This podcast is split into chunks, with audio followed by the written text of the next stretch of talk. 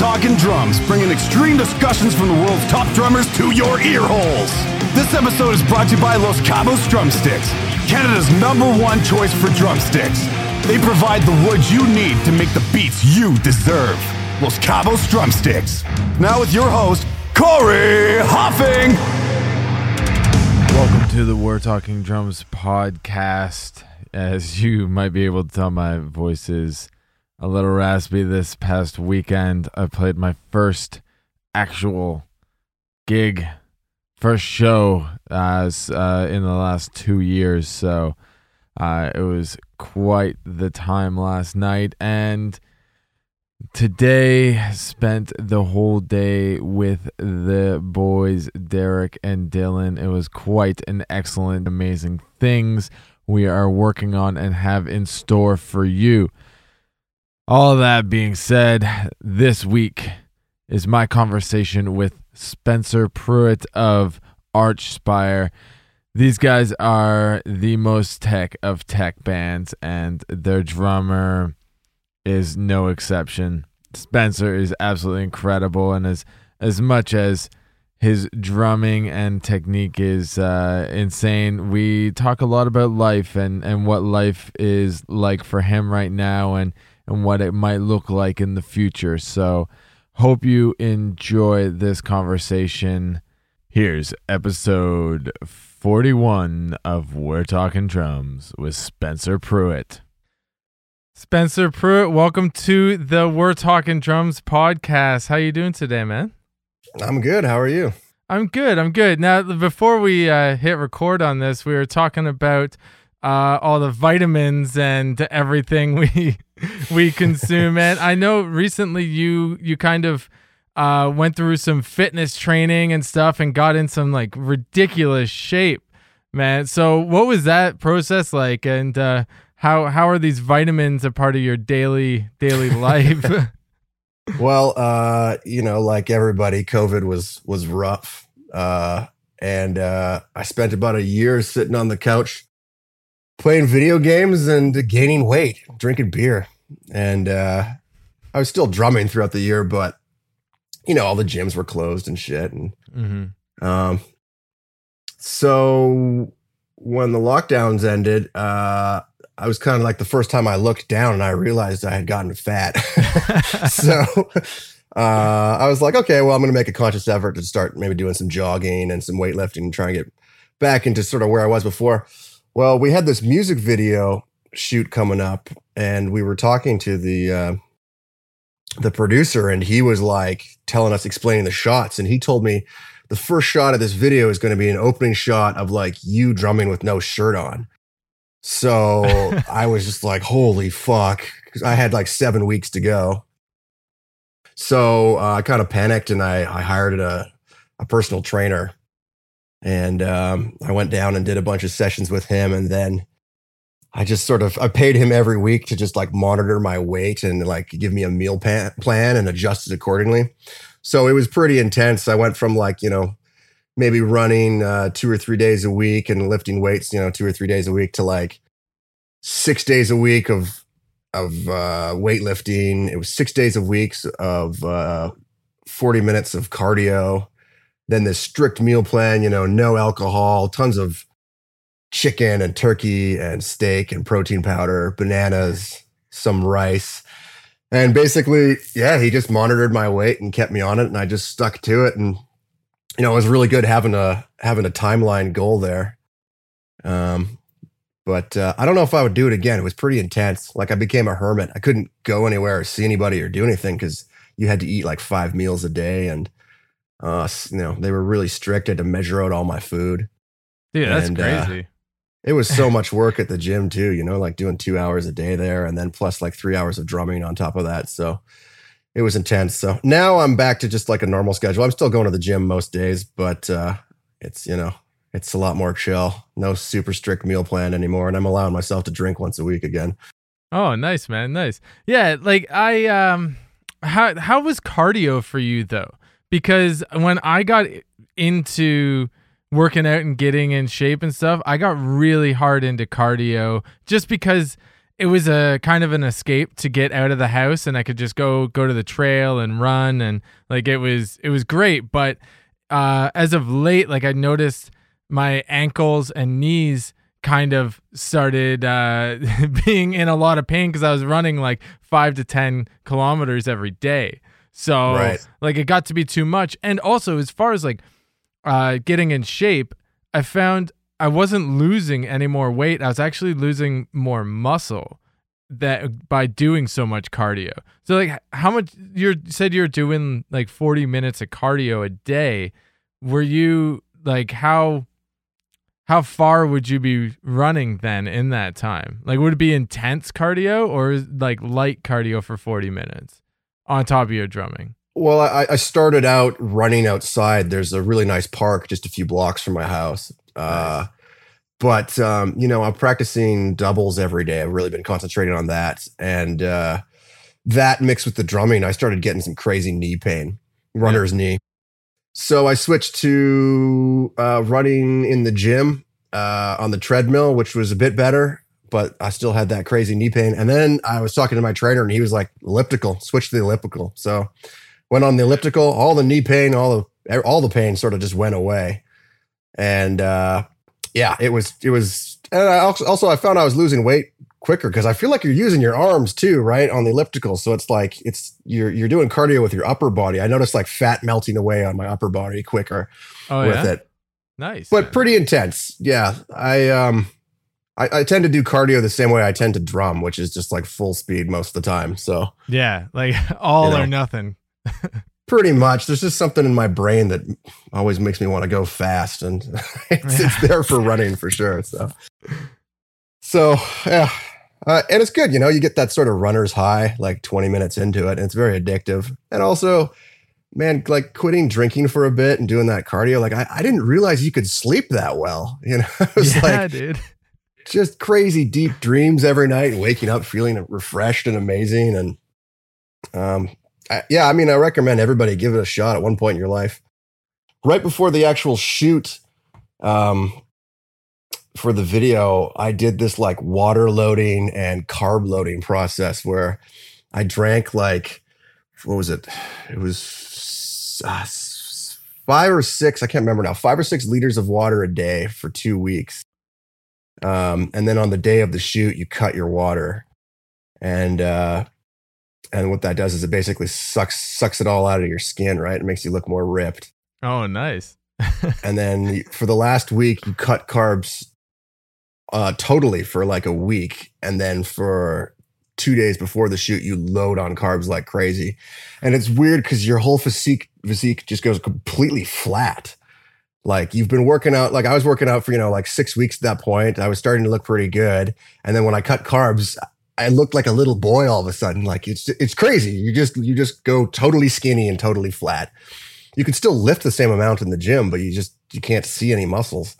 And then you hit the carbs hard and you work out real hard and i guess it just loads the carbs into your muscles and keeps them there for like two days. This is like what bodybuilders do to compete right? Oh, you yeah. should see you should see my personal trainer. He's like a fucking monster. He's he's so ripped. He competes in bodybuilding and stuff. So he had me trying that stuff. And you know i didn't i didn't take that stuff as hardcore as as maybe he wanted me to but uh uh it was fun. It was an interesting experience. And yeah i learned a lot of shit. And honestly all this cardio and weightlifting and stuff like my drumming stamina has like doubled. I can play for way longer now without getting out of breath. Yeah. you know and like i noticed like i started taking uh, creatine too and like all of a sudden my muscles just seemed like they could go way way farther for way longer like even just shit like riding my bike up hills and stuff so i i think from now on i'm to keep taking uh, magnesium and creatine on tour uh, to stop muscle cramping and uh, you know to get more longevity because uh, i'm finding as i'm getting older you know it's it's getting harder to to pull these songs off. And um, we've got this new album coming out, and you know the tempo certainly didn't slow down. No, it didn't, man. No. absolutely not. They, so the the most recent single you guys released is "Bleed the Future," which is the title track off the record, correct? Yeah, that song's 360. We do have one at four. The drums, the blasting is at 400. The bl- The Yeah. Okay. It was like because I was I was screwing around with it and I was like, you know, how fast can I get this? Obviously, and one day I was like, yeah, I can do four. It's pretty exhausting, but I can I can hold it for a bit. And I said to the guys, "You want to write a song at this?" And they were like, "Right, but we're gonna be playing half speed because Yeah, 'cause, obviously we like, can't play at four." Yeah. yeah. But actually, it's it's it works out because it's like the drums end up being blazing fast. Uh, the guitars are are half speed, but they still have like a like a almost like a they're like in a cool groove pocket at that speed. Yeah, because at, at like behind 200, 200 's still fast. Like it's not a slow Yeah. tempo, right? And then you're going double that, which is insane, which is absolutely nuts, man. That's dude, that's crazy. So you mentioned in there that you were working on your double strokes. Is that because you're trying to push your BPMs even faster? Um, I've spent like so many years working on blast speed. It's always been my focus. Yeah.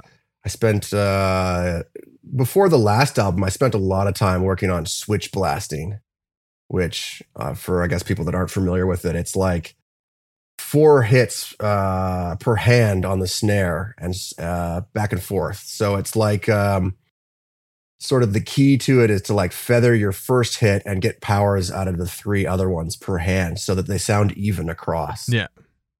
So um, I spent a lot of time working on that uh, for Relentless Mutation, and we wrote quite a bit of songs with uh, switch blasting being in there. Um, and then on this album, I I put a lot more time into something that, we, that I call the slow gravity, which essentially is like it's a gravity blast, but it's uh, it lets you push those speeds up even faster than the switch blast. It's got a bit of a different feel to it, but um, you know, I've been I've been working on it pretty hard for like 15 years, and now I can I can pretty much gravity louder than I can finger blast or wrist blast. Oh wow. Um, so it's allowed me, it's allowed us to push those tempos up, but I never really put a whole bunch of time into foot speed. So I had been fucking with doubles uh, for a little while, but never went too hard on them. And we wrote a song at 300 uh, for this album, and I just wanted to throw some really fast kicks into it. And 300 was sort of the limit that I was hitting where I could play fairly, fairly comfortably.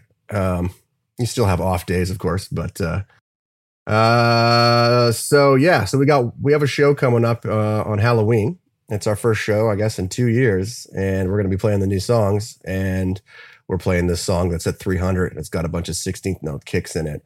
So I have been doing like oh about two hours a day uh, working on this technique, and I play through I play through that song probably about an hour and a half a day. So I'm playing about three to four hours every day. I normally take one day off a week Yeah.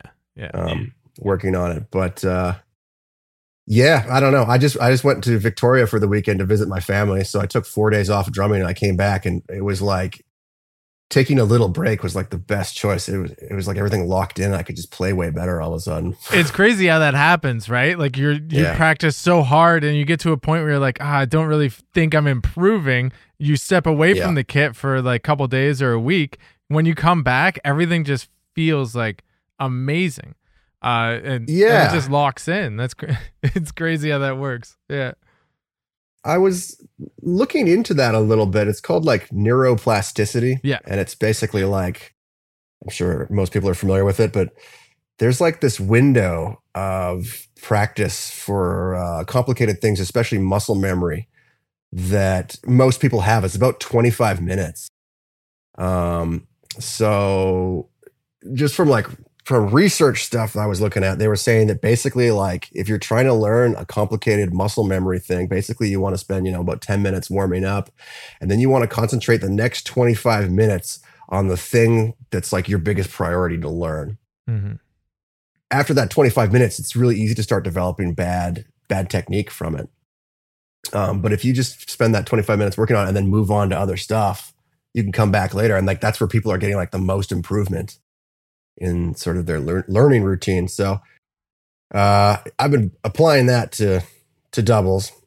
I'll uh, I'll warm up. I'll do my 25 minutes working on them, and then I'll play through some songs, and then I'll come back and work on it a bit more. But since I started doing that, it's I, I've noticed like the best gains as far as like techniques go. Oh yeah. I also heard um with that when you're trying to learn something really really intense, after you're done your like 25 minutes of learning, having a like uh, a 20 minutes of meditation can really help solidify all of it into your brain and your muscles.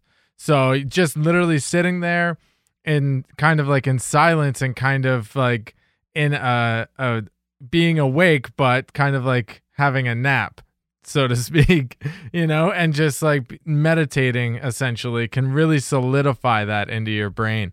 So it's it's really good for all the neurons or whatever is going on up there. Right. Yeah. I, I've never really tried meditating before, but I, I listen to a lot of Sam Harris, and he's always going off about the benefits of it. Yeah. Um, I, I find like I like you know when you're playing, you're almost like picturing shapes that you're making with your body when you're doing certain certain techniques. Yeah. For example, when I'm doing doubles, I'm thinking that I'm sort of like my fish, my, my feet are like fish, like salmon's flopping in like sort of like almost like a wave motion or something. Yeah. And uh, I find that before I go play, if I think a lot about those shapes that my body makes while I'm playing, that when I go sit down, it's almost like an extra added warm up to it, you know, or or right after you've gotten the technique, if you think about it a lot afterwards, it's very helpful. Yeah, man, absolutely. That's that's a great way to think about it too, because you do need a mental warm up as well as the physical warm up in there, right? Like, because drumming is Yeah. very much so a, a mental, uh, mental game uh, that you're playing with yourself. Because just thinking about what you're doing beforehand can really, really help your practice. So Absolutely, yeah. that's crazy. You think about salmon flopping around. I know it's pretty stupid. it's like, yeah. I, it just it it, is, popped into my head like a few years ago, and I, it's just always stuck in there for some reason. Don't ask me. That's I don't know. I'm, I'm an idiot. All right, so so this new record you guys recorded once again with Dave Otero at Flatline Audio Studios in Colorado. Yes, sir. Did you guys go back because uh, Dean, Tobi, and Oli wanted to hang out with their long lost brother again? Is that it? Another baldy. yeah, yeah, it's funny seeing those studio pictures of you guys. It's just like, fuck, he looks like he's a part of the band. Yeah. like, Well, he's too tall. Those guys Oh, co- compared to it? those Yeah. guys, but yeah. I mean, it's uh I mean it's the classic metal thing, right? You either got a shaved head or long hair. And uh the older we get, the more Mhm. shaved heads you see. yeah. Oh, that's for sure, man. Yeah. yeah absolutely. but uh I mean we had such a good experience with him the first time and um he uh he he improved quite a bit. I mean, I'm I think everybody is really pleased with the production on the on the new stuff. He's done a fantastic job yet again. Um and you know, there's a lot to be said for like going back and working with somebody that you worked before because everybody sort of gets how everybody else operates. And Mhm. um it's really beneficial to like communicating ideas and parts and like I know the, the the first time we were down there with him recording, he was pushing back on a lot of things, uh, like ideas that I that I had for drums, and I I found it frustrating. We were we were butting heads a little bit on ideas, and um, the second time around, that wasn't really happening because I think like he sort of realized way more like what my style was, and he was like, he's like, oh, you, you like for example, like you always do these like random pauses before a fill or after a fill or something like that. And he's like, that's just your sound. He's like, last time I was always pushing against it. He's like, this time I realized that's just like, that's what makes your drumming your drumming. So he's like, I'm not pushing it back against that anymore. And then also understanding that like a lot of his ideas were, you know, the, he was a lot of the times trying to get me to pump the brakes on some parts, being like, yeah, it's really intense, but all this shit before this was really intense. You need like, to, you know, something a little more chill for this one part just to add some more dynamics. And I was originally resistant to that idea because you, you sort of felt like you were pussing out if you if you weren't going full tilt. But Mhm. uh, I think there's a lot of value in in uh, in that, and I think he was right. And so the, the next time we went back, you know, I tried to be a little more conscious of the of uh, playing somewhat more dynamically, although maybe not f- totally dynamic. But I will say, dude, these these first two songs, um, as intense they are, there is a little bit more of a melodic feel, especially on Bleed the Future. Like that whole like ending part man, like I I for the first time I kind of like got like kind of like chills from listening to it from a melodic sense of things. Right. Of like just get that feeling of like ooh, you know, rather than like that intense feeling that you usually get from listening to an Archspire song. Sure. Like it was like it was like oh wow, like that it was it was really fucking sick and when it kicks in, Mm.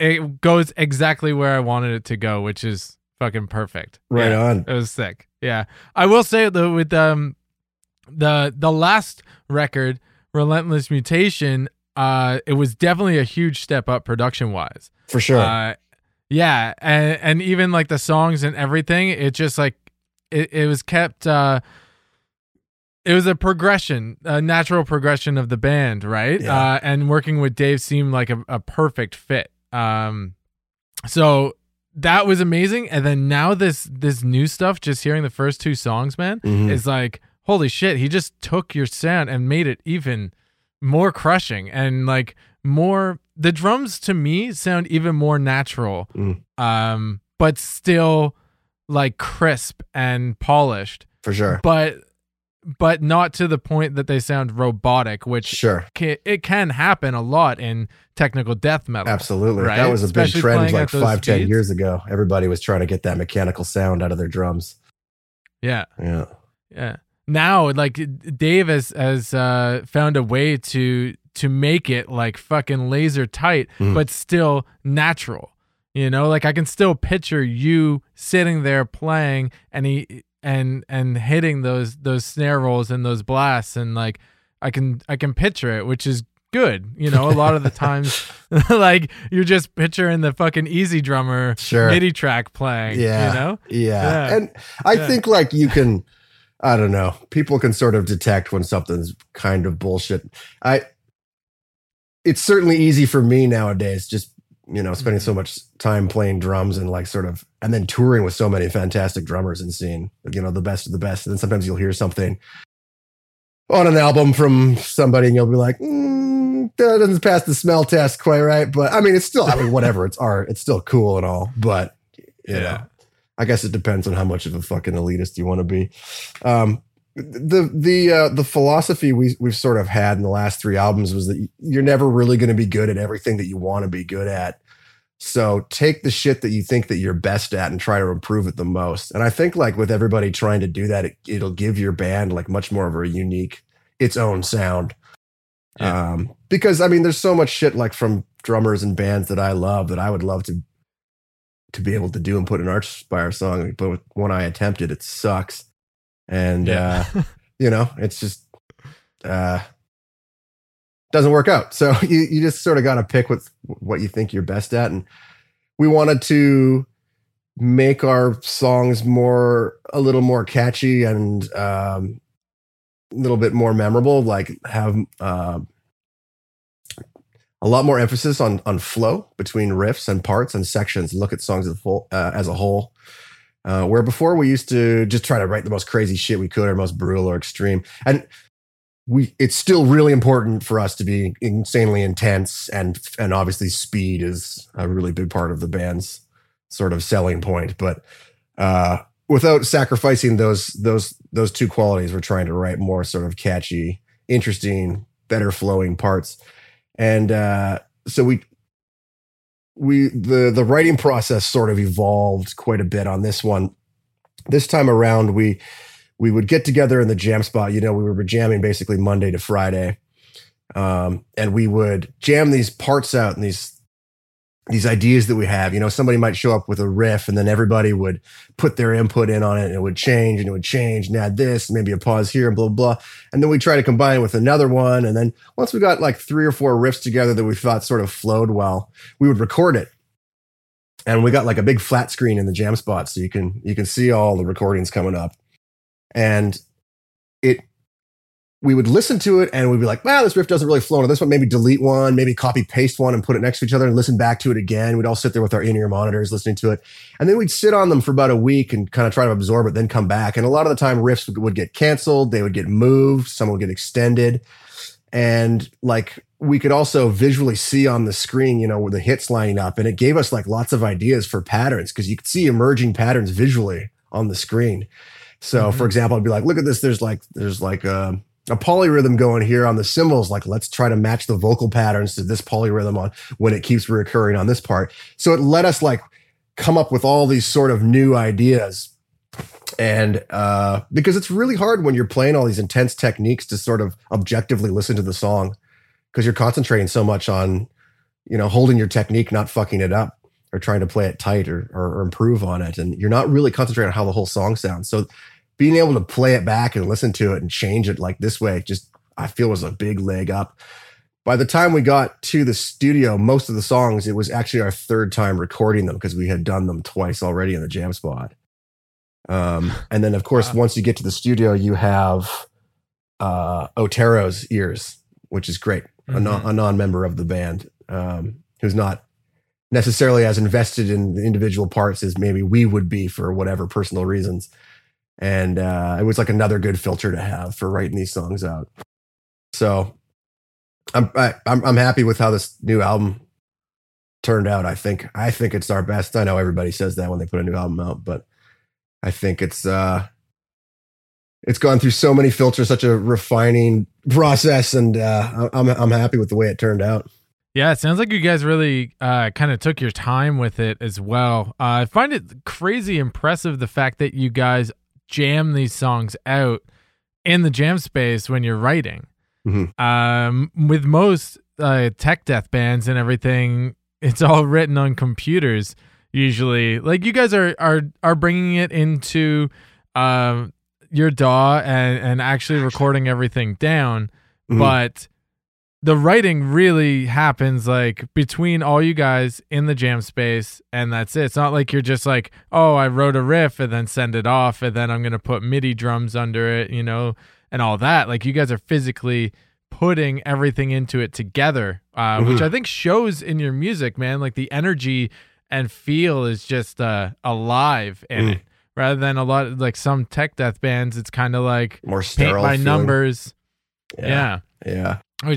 Which is sick, dude. It's important because it's like it also gives you a better perspective of what's realistic to play live, right? Because it. Mhm. you know you might be able to pull something off, but then if you're absolutely fatigued afterwards and you can't play another song for five minutes because you need a break, well, maybe you shouldn't put it into a song. Um, and also, everybody has equal say on everybody else's parts. So there's been lots of like drum fills for like this our singer Oli was just like, no, I don't like that. And it's like, okay, well, somebody doesn't like it, so we're not using it. So the songs are are really a sum of a of a full group effort. It's truly not somebody is the writer in the band. It's everybody has input on everything. And it makes the process way longer. And a lot of the time it's very frustrating because you'll have everybody stoked on one riff or one part or one vocal pattern, and one person fucking hates it. And there's nothing we can do to change that person's minds. We have to fucking scrap it and work on something else. And so it's gets really frustrating, but it's it it's such a great filter. Uh generally if five guys are all pumped on it, probably metal fans will also like it too. So I think Yeah. you know, if we ever get any sort of major lineup changes, you'll probably see uh start hearing a difference in the band because it is truly a sum of everybody's input. It's crazy. And like you guys that I think that's what makes up the Archspire sound and what makes it so unique. Like because of the players that you have. All of you are at the top of your game as far as I'm concerned. Mm. Right? Like everything down to Oli, man. Like that Yeah. guy is like he's so far above every other vocalist I've ever heard. It's so insane. Well, Right? we've come up And- with a, a really good system for that. You know, we, we when we play live, we play with obviously in your monitors. hmm What we're hearing in our monitors is actually ourselves and then the rest of the tracks. So ourselves live, we're hearing that, and we're Yeah. hearing the tracks from the album. So we're actually not hearing each other on stage live. We're hearing the stems uh, from the other instruments from the album, plus the click track. So you're basically training all the time to like a perfect version of the of the music. And if something's off, it's you. So it's great for training your brain to to improve. And for Oli, he's got the click very loud, and he also has a little bit of his studio vocals in his left ear. So when he's practicing this all the time, his brain is tracking that, and is you know, and he can tell if he's getting off of what it actually is on the album.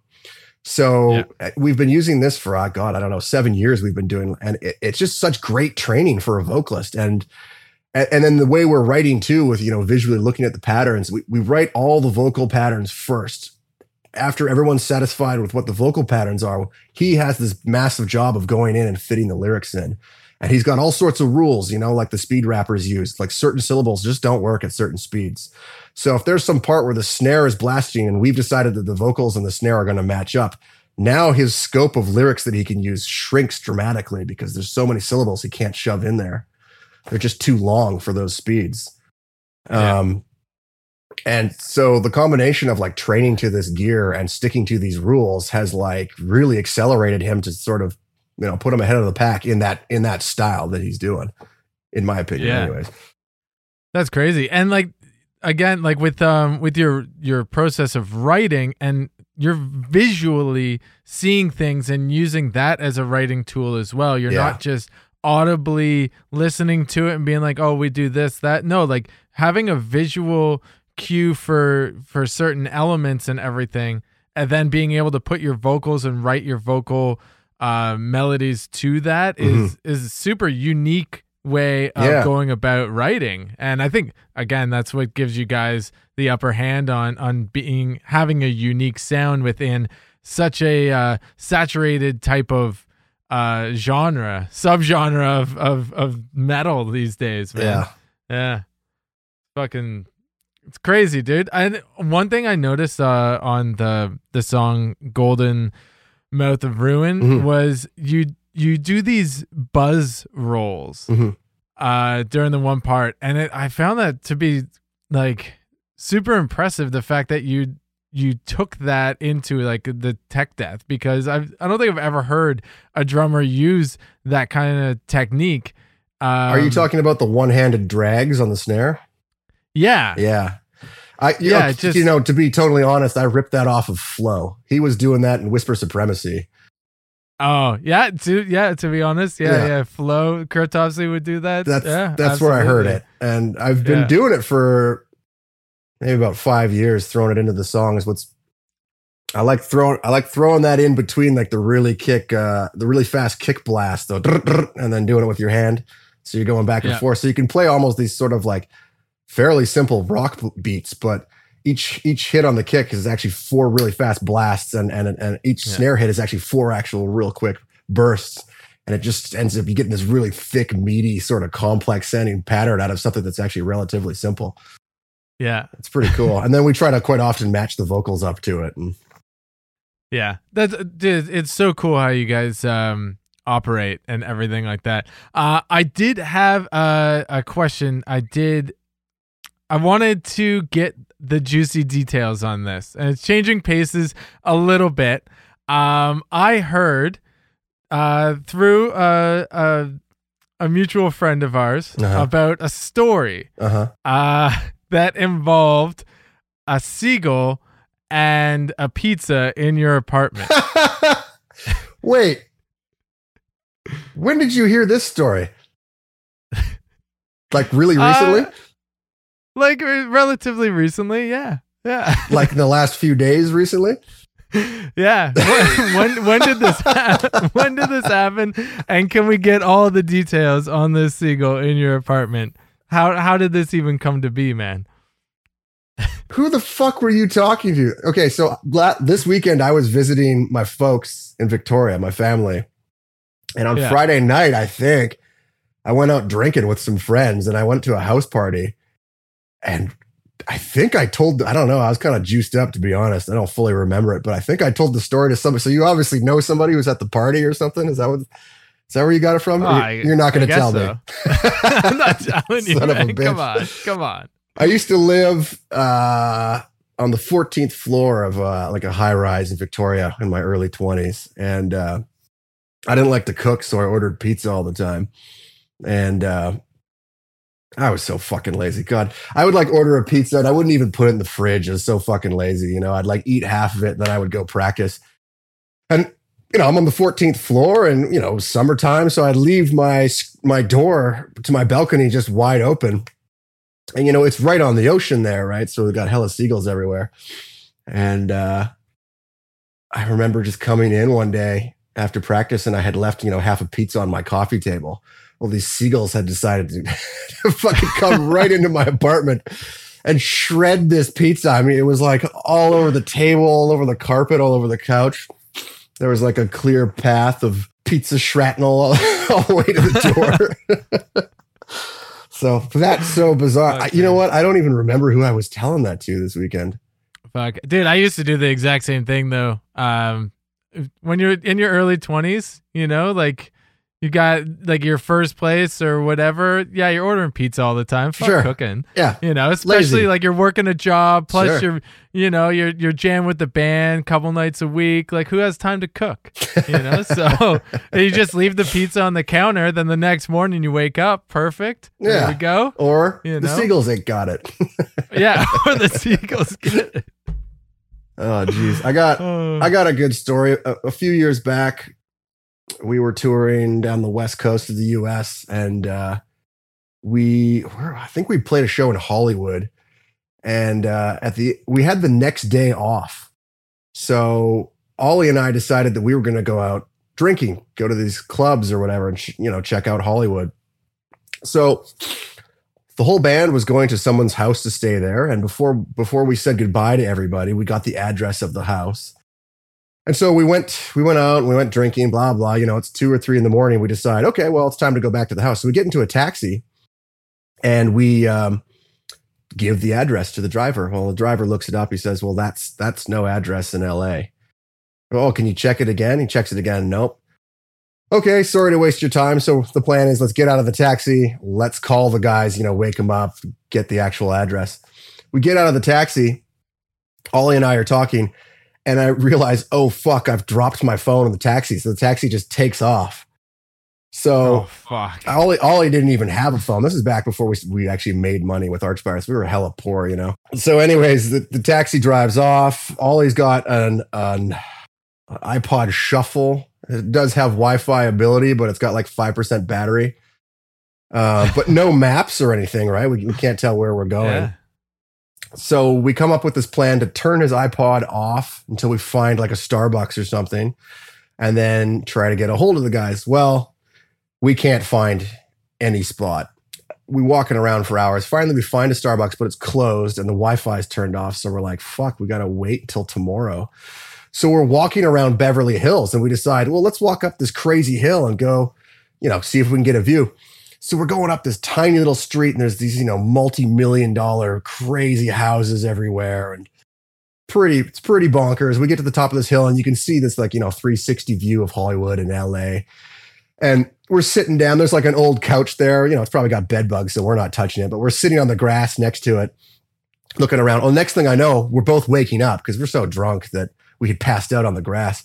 It's freezing cold you know, it's like you wake up and you feel like you're gonna die. You're so cold. And I look over and Oli has gone and he's unzipped like one of like the the mattresses for the for the couch. And he's wrapped he's put his body into it and he zipped himself up. So he's just a head sticking out of it. And I'm, you know and i'm like dude what are you like fucking get up? There's probably bed bugs all in this fucking thing. He's like oh, i don't care. I'm so cold. And so i'm, I'm trying to convince drunk Oli to wake up. And finally, I get him up and he's freezing. He's sort of giving up. And I'm like, all right, let's go for a run. Let's move around. We heat up, you know, finally. We walk back down to Hollywood. The sun starts coming up.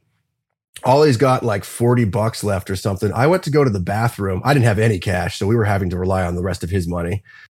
I go to the bathroom, gas station or something. I come out and he's got a case of beer. And I'm like, whoa, what's up with the beer? He's like, yeah, I figured, you know, we might as well start drinking. It's like, well, fucking, what are we going to eat? Like, what about the taxi? And he's like, oh, we'll just, you know, we'll take, we'll take a taxi now and, uh, we'll, uh, we'll just drink all day. Well, we started drinking and we were walking around the shopping district in Beverly Hills, drinking in all the alleys and stuff, you know, getting, getting mean mugged by everybody. we can't find fucking Wi-Fi. We can't. We try to walk to Venice Beach uh, it's like we walk for like hours and hours. We're getting terribly sunburnt. We've got no food. We're fucking wasted. I think somebody picked us up. We ended up at the beach. I decided to go swimming for some reason. And I got stuck in the riptide and I got like pulled out to the ocean. And then these fucking lifeguard had to like pull up in a Baywatch truck and come out and save me and pull me. It was just like a whole fiasco. By the time we ended up getting back to the house, we were like malnourished, super dehydrated, burnt, fucking lobster red, sunburnt. Like Oli was barfing. He'd passed out and given up on someone's lawn at some point, and I had to like pick him, fireman lift him up, and like, oh my god, it was fucking nightmare. So we made a rule after that that you know we're we're double checking addresses if, if anybody's separating on tour again because I mean if we had a show the next day we would have been completely fucked. Oh yeah, dude, absolutely. Like, dude, you you could have been completely fucked either way because even if you don't have a show, like that could be a serious driving day too. That exactly. Yeah. And, but you just like, ah. dude, that's that's almost like a a nightmare on tour, especially being like the other side of the country and you're just you're Yeah. lost and you have no no No. idea. no But no communication with anybody, no money. LA is so massive too. It's not like I don't know. In Vancouver here, we have like the mountains, so you always have like a visual reference as to where you are. But like in places like like Yeah. that, I'd look around. I don't know where the fuck I am. It's just like a big Yeah, grid man. down there, you know. oh yeah, absolutely. They got highways everywhere. Yeah. Like all around it. Like, Yeah. are you in North Hollywood Mm. or like no idea. no idea? No idea, man. Yeah, that's So- crazy. That was bad. There was a, there was another tour we did where we we were playing a show in Portland and we went to a Alex Webster from Cannibal Corpse took us to a bar and I got really drunk and was dancing for some reason. I don't dance, but this is how wasted I was. And I, I guess I danced for like three hours. And like the next week, my my legs were so sore from fucking dancing. that I asked our sound guy to turn my kicks down front of house because I could barely fucking drum anymore. Stupid. Fuck, man. Yeah. All from dancing, man. Fuck. You know, you hear guys like uh, you know, getting too drunk or like doing this and that on tour, but no, dancing. yeah, Dancing, that's what killed it. yeah. Killed And it. then everybody Fuck, in the band just ripped into me for two weeks for dancing. So Yeah, yeah, it happens, man. Yeah. You always there's always that one night on tour where you're like, let's go to the club. sure. You know? Yeah. Always, Yeah. right? The dance club, and then everyone's fucking wasted For and sure. dancing up a storm, Yeah. and ah, good good times, good memories. you know? Yeah. It's fun. The next day always sucks. Always, always sucks. You're like, why did why did we do this? why why do we put ourselves through it? But hey, man, you you got to you got to have those experiences on tour, man. For sure. you know, like you see a lot of bands these days, and even tours I've been on with other bands, and literally they're just on their phone the whole time. yeah. You Well, know, that is- backstage, Yeah. like it, it's like Sitting man, in the green room looking at your phone is a lot of is a lot of actual touring, unfortunately. yeah, but like, man, it sucks because like enjoy these these times, man, because you don't know when you're gonna get to do this again, Yeah. and or if you will, for that matter, right? So every tour you're on, like, just fucking enjoy it. Like for me personally, now I don't drink anymore. I quit drinking uh, a little over a year ago. Oh, good so, for you. And I don't, I don't plan on on going back to it. But Right. like, dude, there was no way I was not drinking when I was touring before.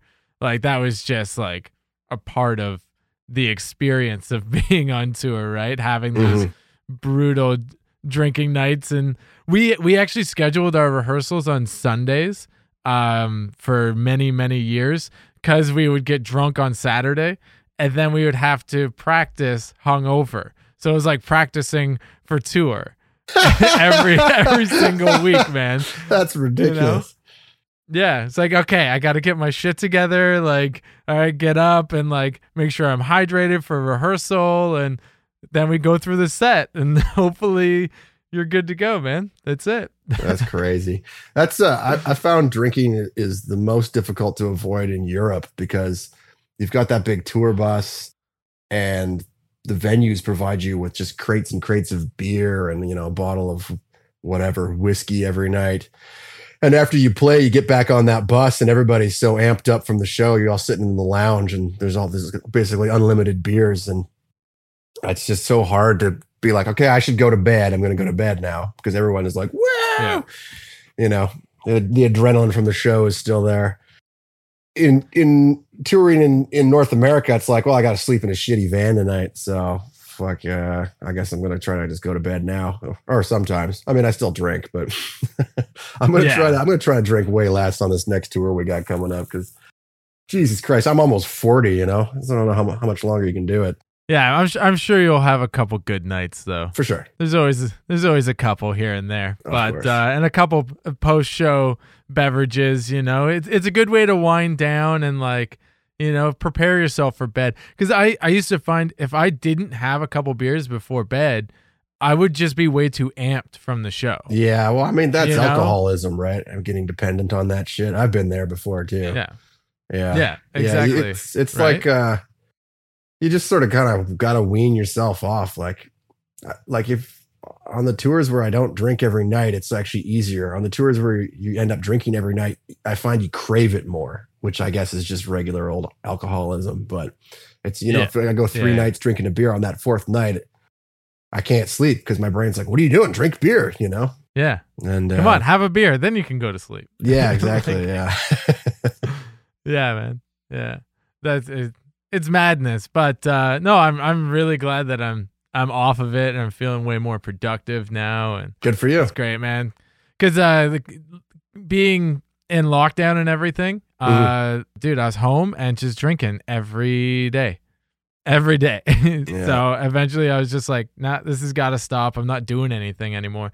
You know, like 2 p.m. comes and I'm like, ah, it's a beautiful sunny day by the pool. Might as well start having some beers. Yeah. And that turns into like Yep. a dozen. And, you Yep. know, yeah, it's really easy to fall fall into that kind of like tour life mentality, even though you're just at home. Lockdown, like for for me, it was you know because I couldn't see anybody anymore. We we were really strict about our lockdown. We uh, you know we didn't see anyone.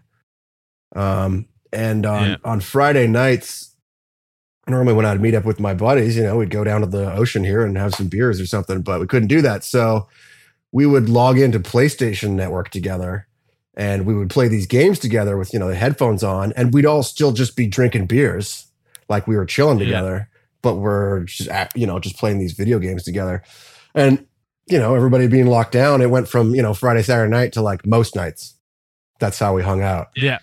And uh, you're sitting on a couch, you're not moving around, you know, and uh, holy shit, it was just like sort of right near the end of lockdown. There's one day I went to go like I was trying to figure out like a technique that I was working on, and I went to film myself just to see what I was doing wrong or something, you know, seeing if my technique was even, and I was playing with no shirt on, and I was like. Holy fuck! It's been like a year since I looked down. Like, like Yeah. I fucking gained so much weight. I was like straight up embarrassed. So I hope, yeah, hopefully that never happens again. Yeah. You're like, all right, gotta cut cut the beers out, hit the gym. Yeah, Like, yeah, I, I had the same thing too, and then more recently started taking it a little more seriously because I was like, fuck, I'm not really, I'm not losing the amount of weight that I want to, so I gotta like, it, I always heard like it all starts in the kitchen, like for sure. your diet is the biggest thing, and that's one thing I never really took as seriously. It becomes more more consequential as you get older, for sure. Yeah, When you're exactly. young, you're in your 20s, you can lift weights and pretty much as long as you're getting protein. Well, for me, anyways, I didn't even need to Yeah. do cardio. I was skinny and and muscular, and then as you get older, the body likes to collect that fat. You know. yeah, exactly. You just get swollen. Yes. yeah, man. But I noticed it as soon as, like, even one day back into a diet, uh, I noticed a difference. Really? Uh, so, and even in like my mental health as well. for sure, that's a huge part of it. You know, yeah, it's massive. Um, and like for for years, I I struggled with depression and Mhm. and everything, and it's hard to get out of. Yeah. Um, so I. I know s- changing my diet and exercise, Mhm. uh, having those as set routines, yeah. is crucial to to me like being able to get shit done right. you know because even even before this um i might have like canceled this this uh this recording like 20 minutes before because i was just like nah like i can't mentally you know, get out of bed or anything. You know, so Or you're but too now hungover. it's uh, yeah, exactly, man. Uh, so do you guys still have this European and UK tour lined up for December? There's been many times where we thought that we didn't, but it appears again that we still do. So, Excellent. um, for a while, it seemed like only the UK, the Netherlands, and Denmark was going to let us in. Um, but of course, Germany is the biggest market in Europe, and without Germany, it's Huge. hard to make money. Um, so we weren't sure what was going on, but it appears in the last few days that Germany has said, "Come on in." So, as I, as far as I can tell, and as far as we can all tell, and we're prepping for, yes, we're we're still going, but you know, as the last two years have shown, it's all so fucking unpredictable. Like, who knows? You know, but yeah, man. all we can do is just plan for it and if you if it doesn't work out it doesn't work out I'll get pushed back whatever but uh you know i, I we're at such a weird time now where it's like well we're every, pretty much everyone who's going to get vaxxed is vaccinated and there's still a whole bunch of people that are not of course and they're Mhm. getting you know they're the ones mostly getting to the hospitals mostly uh Yeah. and it's like where what's the decision here? Are we going are we just gonna fucking open up and like try to let the vax people go back to normal? Or are we going to just you know keep with all these crazy restrictions for those who don't want to get vaccinated don't end up in the hospital? It's like i, I, don't know. I'm certainly not qualified to make a real judgment on where the balance is there but i feel frustrated and i want shit to just fucking open up again. I think if you're not vaxxed and you can't get in because you don't have a, a card then so be it i got I'm, I'm vaxxed i got my card everyone i know's got their card they're vaxxed like let, Mhm. let's start shows again let's start fucking tour again man i'm you know i don't know I- maybe i would have a different opinion if i was a nurse or a healthcare worker or something but Yeah, probably. Yeah. And like I'm the same way. I never I never really took a hard stance either way. Like I'm Yeah. I'm fully vaccinated. Uh and honestly, I I've had several offers for gigs come in over the last month and I'm actually playing my first show since lockdown hit Right. um this coming Saturday. oh nice Um, yeah, and it's all because this the drummer of this band didn't want to get vaccinated. ah So I got the call, and the, I'm like, okay, that that's cool. I can help you out. So Yeah. we have rehearsal tomorrow, then show on Saturday, and uh, that's that. And then I have another band uh, that I've played with before. Their drummer, same thing. Wow. Um, so crazy yeah, Yeah. yeah, I'm getting calls left and right. I want to start up. I was actually put a post up about this. I want to start up something where I can just train drummers to play for other bands and then pair them up with the bands that want to get me to do it. Because I'm like, fuck, dude, I I can't physically play for this many bands Right. that need drummers, yeah and I don't know what it is with drummers that don't want to get vaccinated, but That's great. I've is- not really experienced that over here. I I only know one person that's not vaccinated here, and he's he's in his sixties, and he's a little bit of a conspiracy guy. And literally everybody else yeah, is is, is all in. You know, so I think yeah, man. I guess it's different across Canada. Yeah, I I've known of uh several people here in Ontario and, and stuff that uh don't don't really feel comfortable with it yet. Right. And I'm hey man, to each their own. I'm not gonna tell you any different. Sure. I'm not qualified to do so. Sure. Yeah. yeah. Um, you know, it gets yeah. me more work more work right now anyways. Well, we had a uh, we have this show coming up uh, on Halloween here in Vancouver, Mhm. and it's it's a big show. It's totally sold out, and we had hooked up a friends band. They wanted to open for us, and we said sure. Well, they ended up getting kicked off the bill because half the members are apparently pretty pretty strong into the anti-vax culture, and oh uh. I think the band actually split up as a result of it because they were like, well, how the fuck are we ever going to play shows if you guys won't get vaxxed? And uh, so they were done. So there is, yeah, it's unfortunate that it's causing so much division, but I don't know. How else do, can we move forward? I don't fucking know.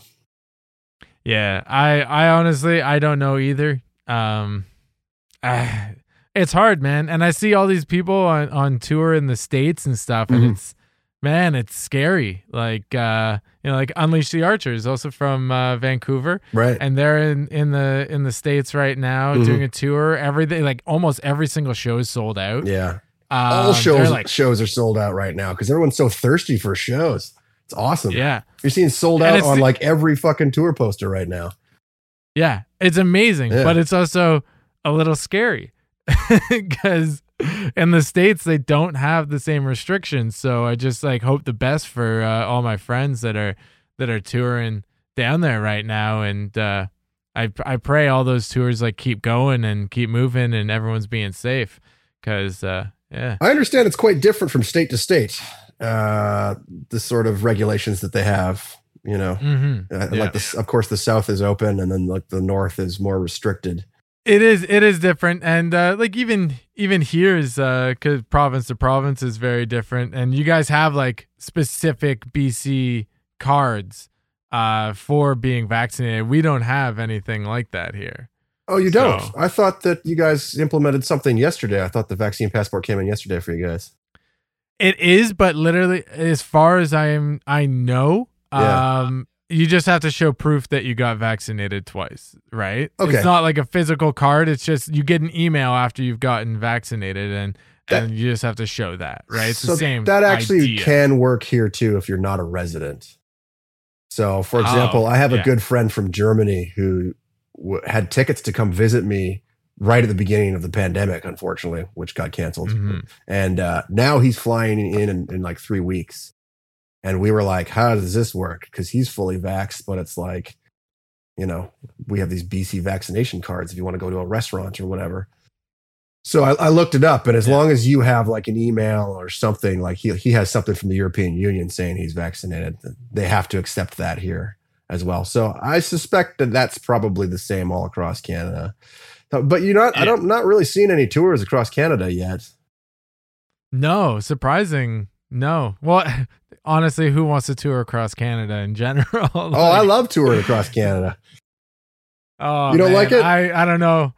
I, I Oh, think. I've, I've I've experienced those that drive across the prairies enough times For sure. The long drives suck, but the Yeah. there's some great cities to play in, man. Like Edmonton is always just a fucking banger. Those they oh yeah. they they, Oh, they love coming out in Edmonton and you know Calgary's always good. We've had some killer shows in Winnipeg. Um I have not. Winnipeg has never been good. it, it Uh, took Regina, years before we had our first good one, but they're pretty consistent now. Uh, it's a good town. Yeah. yeah, they got some some good turnouts there, and like they like to buy everything, all the merch, you know. Oh yeah. And yeah, yeah. Uh, Thunder Bay is always the problem, but yeah, the middle of Canada is a very very long drive. But you know, whatever, fucking tour Yeah. sucks. Dude, I do. I do, I do love playing those small towns when you can get in, like to, like if you can get in in uh, Thunder Bay or Yeah. even Timmins. Timmins has always been a fun time when we can make that happen. Timmins, where's you that? Timmins, it's um further to the center of Ontario. Okay, So when you go from like Winnipeg, it's like almost directly across okay, um it's a little further south than than winnipeg right but uh yeah Okay. you just take a, a different highway than um go in on the the number thunder one. bay route but uh yeah it's about 12 hours north of toronto You know, like directly north when when we very first started, like the very first sort of quote unquote real tour we did was a, a self headliner across Canada in a van. No bands with us, local bands opening every night. You know, we broke even or something like that. And I thought, God, this is what touring is. This is weird. Then then as we got bigger and started touring other places in the world, you know, oh, okay, this is way easier because people, the populations live closer together and there's more people. You know, Canada's got a relatively small population.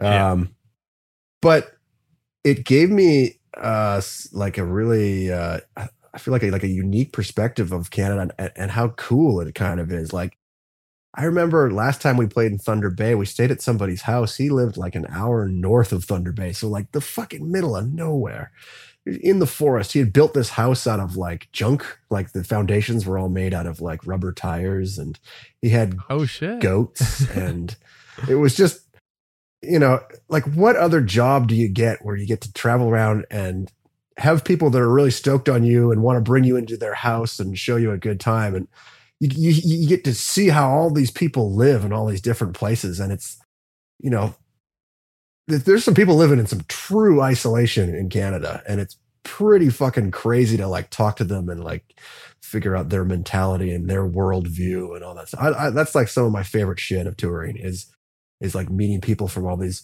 like we stayed with this dude once in Texas who was like pretty wealthy, very right wing Republican. You know, brought out all these guns and stuff, and oh yeah, quite a different mentality from sort of a, a lefty Vancouver person like myself.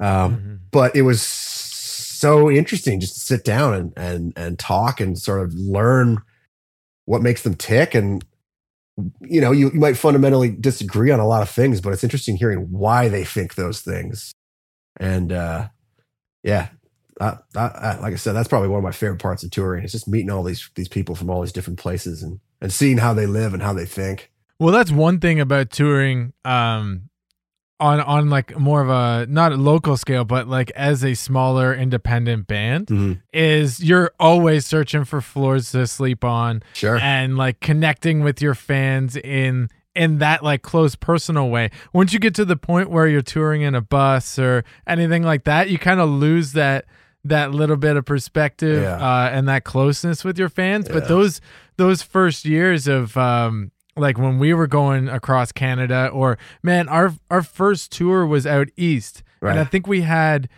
five shows booked in 2 weeks. Wow. Uh, like it like absolute insanity. Yeah. Um we ended up out there for 3 weeks cuz our we blew our engine Classic. before even getting to our our second show. We had Ottawa and then we were like um we were making it out to Halifax to play a festival out there. And then I think we only had two other shows but I think it was only four shows total. Mm. Um, and we ended up finding uh, this uh, the, this couple that let us crash at their house for two weeks. Wow, that's generous. In, in Moncton. Yeah, in Moncton, well, we had a had to get a new engine for our van wow. shipped from Montreal and then put in. Oh my god, what a nightmare! Oh, dude, absolutely. It, it's probably the only like vacation I've ever really had. Uh, but I was in Moncton for two two and a half weeks, I think, and then we had to drive the van all the way back, and we like had to rent a U-Haul to do the rest of the shows, and like it was a goddamn nightmare, right? but we have that connection with those people for the rest of our lives. Yeah, you know, like, like yeah, we could always call them up and chat and and see what's going on and it's really really amazing to have that just from like being in a band and playing some shows. Yeah. Yeah, yeah. You make you make friends all over the planet, you know, and uh, I I found it uniquely uh, awesome for for going on vacation because you know I'll go to some country in Europe or something or somewhere in the U.S. and I want to do something, so I'll go on my Facebook and I'll be like, yo, any Archspire fans here want to show me some local shit or something? And then you'll always get people coming out of the woodwork. It'll be like, yeah, there's this really cool restaurant you have to try, you know? And so you get these people coming and showing you around and you get uh the, the sort of local knowledge on on all that stuff that you'd probably miss. You know, you just see the touristy shit. Um, yeah. And uh yeah, it's so great. I mean, I remember there was a while I was I was seeing a girl who lived out in Washington D.C. and so I was going down there all the time, and she would go to work, and I would be like, "Hey, does anybody want to go to the gym?" And then some random Archspire family like, "I'll come pick you up. Let's go to the gym." And it's like, "All right, I got a workout buddy for the day." It's like fucking sweet, man. Pretty yeah, sweet, yeah. Just shit like that. Yeah, man. Works are great, dude. Uh, honestly, man, I think that's like a great place to end this chat. I want to thank you very much for coming on. Yeah, thanks for uh, having shooting me. the shit with me for an hour. Like this has been a lot of fun, dude. That's Catching good. up, haven't seen you in fucking years. Yeah. Uh, everybody, make sure you check out Bleed the Future. Due out October 29th. So pick up your pre-orders now. This album's gonna fucking rip. I'm fucking so pumped for it, man. So thank thanks again, Spencer, man. This has been a pleasure. All right, dude. Thanks for listening to the show. If you enjoyed this podcast, please share with your friends and join us on Facebook on our We're Talking Drums community group page. We love new faces and people joining our conversation about drums. Till next time, keep drumming.